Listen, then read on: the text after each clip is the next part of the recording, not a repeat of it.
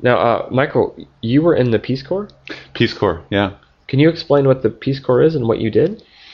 Well, it's uh, it's an organization, a U.S. government organization that sends young people, for the most part, college graduates, to different countries to work as volunteers in either construction or education. Uh, I was in education. I was a high school teacher.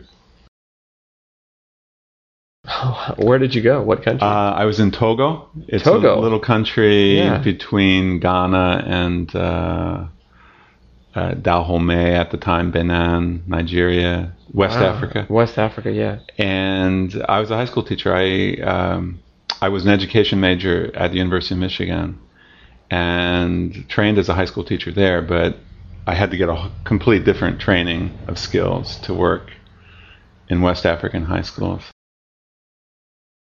I mean, for one thing, the classes were huge, like 100 students in a class. And um, we didn't have textbooks. We just had a blackboard in front of the class, and students had notebooks. So you had to really manage the class so that students always had something to write down or practice from their notebooks. And, uh, you know, I had like four or five classes like that every day. And it was a very grueling job, but very, very exciting work. I mean, I loved it. I just loved it. It was the best thing a college grad could do, in my opinion. Um, what what type of experiences do you remember about living in Togo?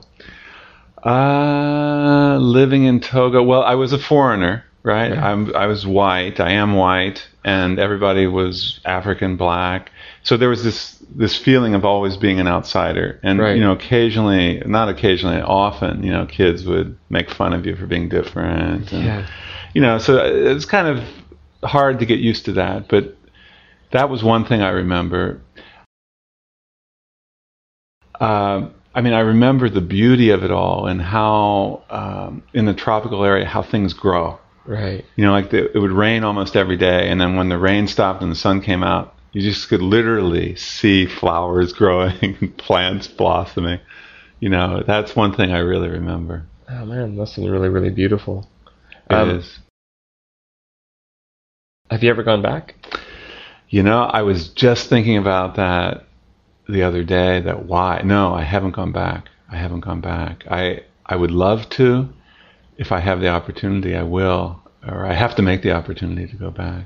It, it's a um, it's a very volatile country, though. Sure. You know, it's not an easy country to go to just as a visitor. I Right. think you need to have something to do there Right. like I did. You know, I had a regular routine and place to live. I don't think I'd want to go there as a tourist, Right. but I'd love to go back if I have a you know an invitation for to do something again. All right. Thanks, Mike. Sure.